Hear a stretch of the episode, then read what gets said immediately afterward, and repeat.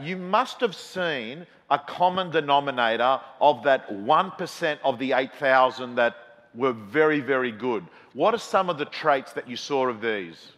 If I was going to say one third trait, I would say insecurity. Every one of my top agents was a nut job. they really were. In January, I would have my top agents line up to see me. Wanted a meeting, wanted a meeting. Why in January? Why in January? You know what they all wanted? They wanted my reassurance that they'd make another deal. Crazy. They're making $6 million, $7 million, now $8 million. And in January, they're in my office explaining it's just potluck.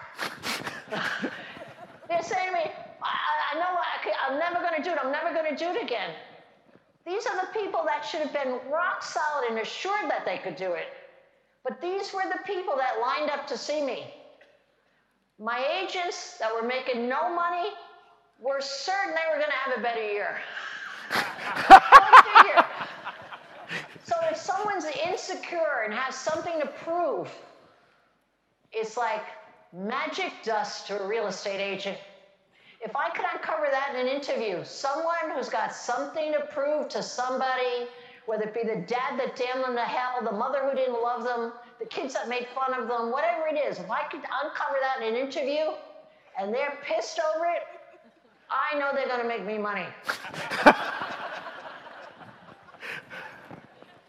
Barbara, is it like, I mean, is there a, is there a, a test that you can use at a job interview that you can find that out? I mean, or is it, are people too unpredictable? Well, I have a routine. I don't think it's a test, but I, I taught it to all my managers. They still use it today. It's for the agent who has no track record, which is the great majority of who you interview for a real estate sales position, right? And this is my routine if you would share to if you would care to use it. I don't I don't know why it would just apply to New York. I would run the interview and chat the person up and try to find out about them as an individual. And then I would say, you know,